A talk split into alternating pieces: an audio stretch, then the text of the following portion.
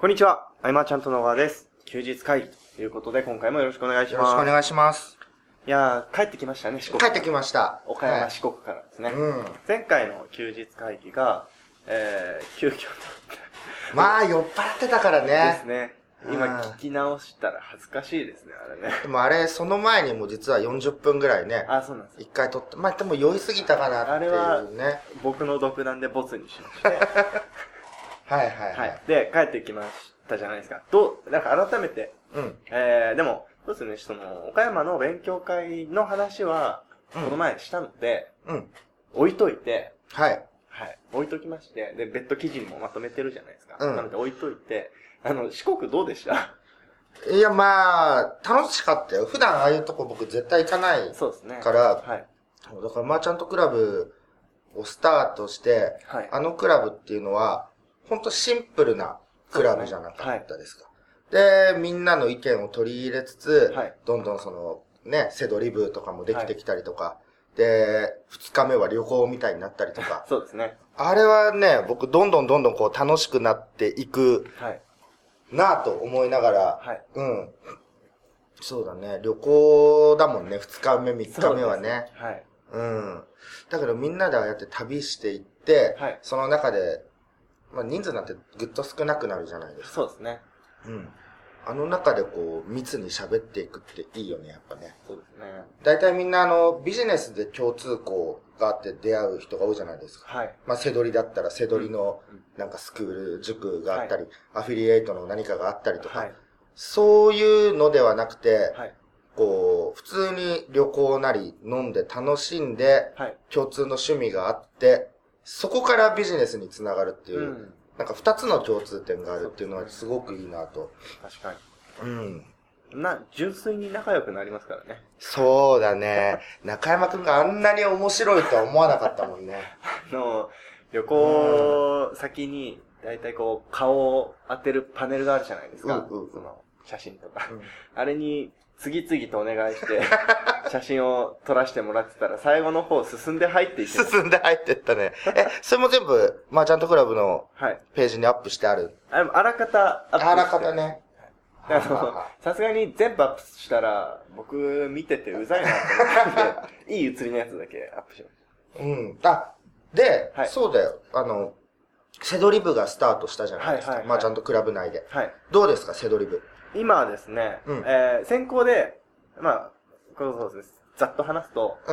えー、セドリ部というのをマーチャントクラブの中で、まあ、部活動をやっていこうんと部。活動。で、えー中山さんがセドリをされているので、じゃあ中山さんが部長で、うん。えー僕副部長でセ ドリやったことないんですけど、うん。ただ、えーまあ、セドリ部でやろうと。で、じゃあまあその企画として、じゃあ僕はその少子金で3万円から、うんえーやっていく姿は配信しながら、セドリ部はセドリ部で普通に教えていくっていう内容なんですけど、で、僕がちょっと経験したかったので、その部員を募集する前に、ちょっと先行してやってて、ああ、なるほど。で、つい先日、えー、ちらっとだけ告知をしたら、うん今、部員が2名増えました。あ、増えたんだね。はい。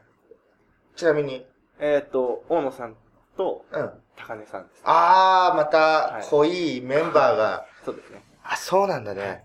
じゃあ今後はまた一応4人で活動というか。そうですね。まあ、こう、深く話しながら うんうんやっていこうかなという。じゃあ一は般的な、い。なんかよくある塾とかあるじゃなはいいいろいろ。とは何がこう違うそうですね。多分なんですけど、その、まあ、なんちゃらセドリーみたいな感じで教えていくと思うんですよ。他の。ん。で、中山さんと話をしてて、えー結局、あれは作業なので、うん。楽しくないと絶対につな、続かないと。うんうんで、まあ、楽しさを求めるポイントは人によって、まあ、違うとはいえ、うん。まあ、えー、なんか何が向いてるかっていうのも、だから人によって変わるよね、と。うん。うん。えじゃあ、この人だったら何が好きだから、例えばその、あれですね、アニメが好きだったら、うん。 DVD とかフィギュアとかいいんじゃないとかあ言あえますし、ー、なるほど。で、なんか、その人に合った方法を個別に伝えていこううと。んで、なおかつ、、えー一緒に集まれるときに集まりながら、なんか楽しくやっていこうという感じでございます。なるほど。あれですよね。はいあの、セドリっていうビジネス、転売、はいまあ輸入全部そうだけれども、お客さんとの直接な接点っていうのは、まあほとんどそうですね。僕らみたいにこう対面でビジネスを教えるみたいなはい。場合は、ね、どんどん仲良くなるってあるけれども、はい。セドリとかの場合だったら、そこで一緒にやる仲間との輪だよそうですね、ねやっぱりね。んそう思いました。で、あの、その先行して僕、ちょっとやってたんですよ。うん。で、まあ記事とかも書いて、まあ、ポツポツ売れたりなんかもしてるんですけど、で、やって気づいたことが結構ありまして、うん。で、えー、まあこの場ではセドリの話をしょしてもしょうがないので、もうちょっと大きな枠で話すとするんですけど、うん。あの、価値ってあるじゃないですか。物の価値。はい。これが、その商品の価値がこんなに流動的なんだっていうことに、なんか改めて実感したんですよ。あの、株価みたいな。こんなまあ、みたいなあ。ー例えば、えー、菅さんが、えー、これ、す、この商品にすごい価値を感じてて、うん。えー、10万円でも払うよって言った商品があるとするじゃないですか。は何でもいいんですけど。で、それに対して僕が、え、ただの箱じゃんって思ってる可能性もあるわけうんじゃないですか。はい。で、そうですね。これはでも、今、菅さ んが、おもむろに取り出したフィギュアは、これは僕も価値を感じてるんですけど。こんなに僕、あの、これ、ヤムチャのフィギュアはがい、こんなに小さいと思わなかったんだけど、結構重厚なね、箱でね、入ってきて。で、組み立てるも何もなく出来上がった。そのまま出てきそたうそうそうそう。あこれはちょっと後で写真に使いましょ う。あの、その人によって価値観が違うのは当然なんじゃないですか。で、うんえー価値が変わるっていうのは、まあそれは当たり前ですよね、うん。で。そうじゃなくて、僕今不要品も売ったんですけど、うん。う不要品売ってる時に、最初買う時って、か価値あるなっていうか、欲しいなって思って買うじゃないですか。うん。でも売る時いらねえなって思ってるじゃないですか。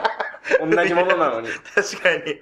で、その商品が劣化してるとかじゃなく、うん。単純に気持ち一つで、あ、もういらねえなっていう勢いで、下手したらお金出してまで捨てるぐらいのものだってあるじゃないですか、大きい商品だったら。引き取り代とかね代、とか処分代とかね。うん。こんなに、同じ人間でも時間軸が変わるだけで、こんなに価値をそうだ変わよるんね。だっていうことに。だってあの、爆発前のセルが7万円で売られ てる。